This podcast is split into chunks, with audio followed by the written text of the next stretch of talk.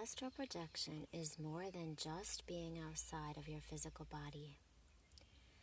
Just as the physical world has its own characteristics, so does the astral world. But these two worlds are vastly different, and as an astral traveler, you can explore new dimensions, see with new perspectives, expand your understanding, and grow through extended astral consciousness. I'm here to help you achieve this. Hi, today I would like to share with you a couple of beginner ways to start learning how to astral project. The first one, if you don't already know how to see auras, that's one thing that's essential. And let me show you or explain how you can do that. So choose a subject, a friend, a family member. Stand the subject 18 inches to 2 feet in front of a bare white wall. Avoid walls with colors or patterns. If you'd like, you can place a small shiny object such as a thumbtack on the wall a few inches to the upper left or right of your subject. Use indirect lighting, natural daylight if possible. Avoid fluorescent light or direct sunlight. View your subject from at least 10 feet away. Ask your subject to relax.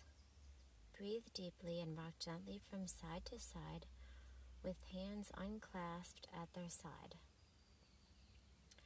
Look past your subject's head and shoulders and focus on the wall behind them or at the shiny object you've mounted on the wall if you've done so. Avoid looking directly at your subject. Concentrate instead on the texture of the wall or the shiny object behind using your peripheral rather than your direct vision. As you look past the outline of the body, you'll see a band of fuzzy light around your subject, about a quarter inch to a half inch in depth. This is the etheric aura. Continue to look past the outline of the body, and you should see the subject as if they're illuminated from behind sometimes with a bright yellow or silver color. One side might glow more strongly or slowly pulsate. As you progress, you will see a second larger band of light, 3 inches to 2 feet around the body. This is the astral aura. Once you see the aura, you should shift your attention from the shiny object to the actual aura and observe its characteristics. If it begins to fade away, shift your focus back to the object and repeat. Now, if you would like to see your own aura, you can do that as well. Stand in front of a mirror at least 18 inches away or further if possible. Place yourself with a white or neutral color surface visible in the mirror behind you. Relax, breathe deeply, and sway gently from side to side. Focus on the texture of the surface on the wall behind you. Again, a shiny object could be used to facilitate the process.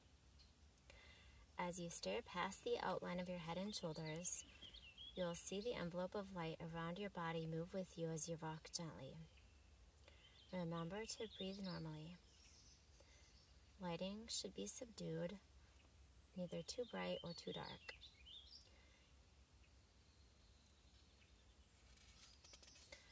Some people experience more difficulties than others in seeing auras, particularly their own. So you might want to start trying to see someone else's aura first. And if this is not possible for you, here's another method you can use. This is called uh, Tratak. It's the yogic practice of Tratak. It's a simple exercise of producing a vivid image floating in space before your eyes, and it can be a profound experience. So, what we're going to do here is stare at a particular object. Choose something that you would like to stare at until your eyes water. And then close your eyes to see an after image. Or look at a white surface and see the after image. Some people practice this by staring at a candle flame in darkness and then closing their eyes to see the after image.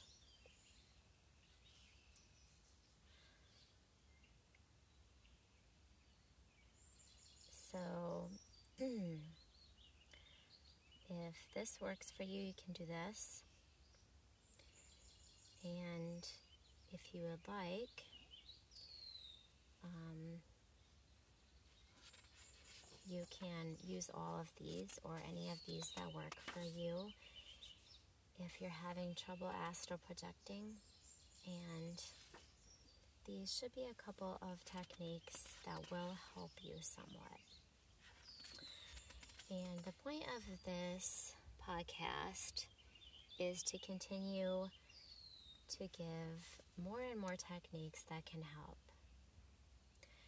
And if you would like assistance, personalized assistance, you can go to www.itrustpro.com slash therapy for astral therapy.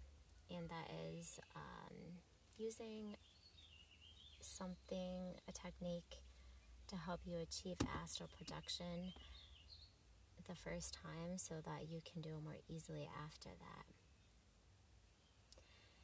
So, good luck with these techniques. Keep practicing, and hopefully, you're able to astral project soon.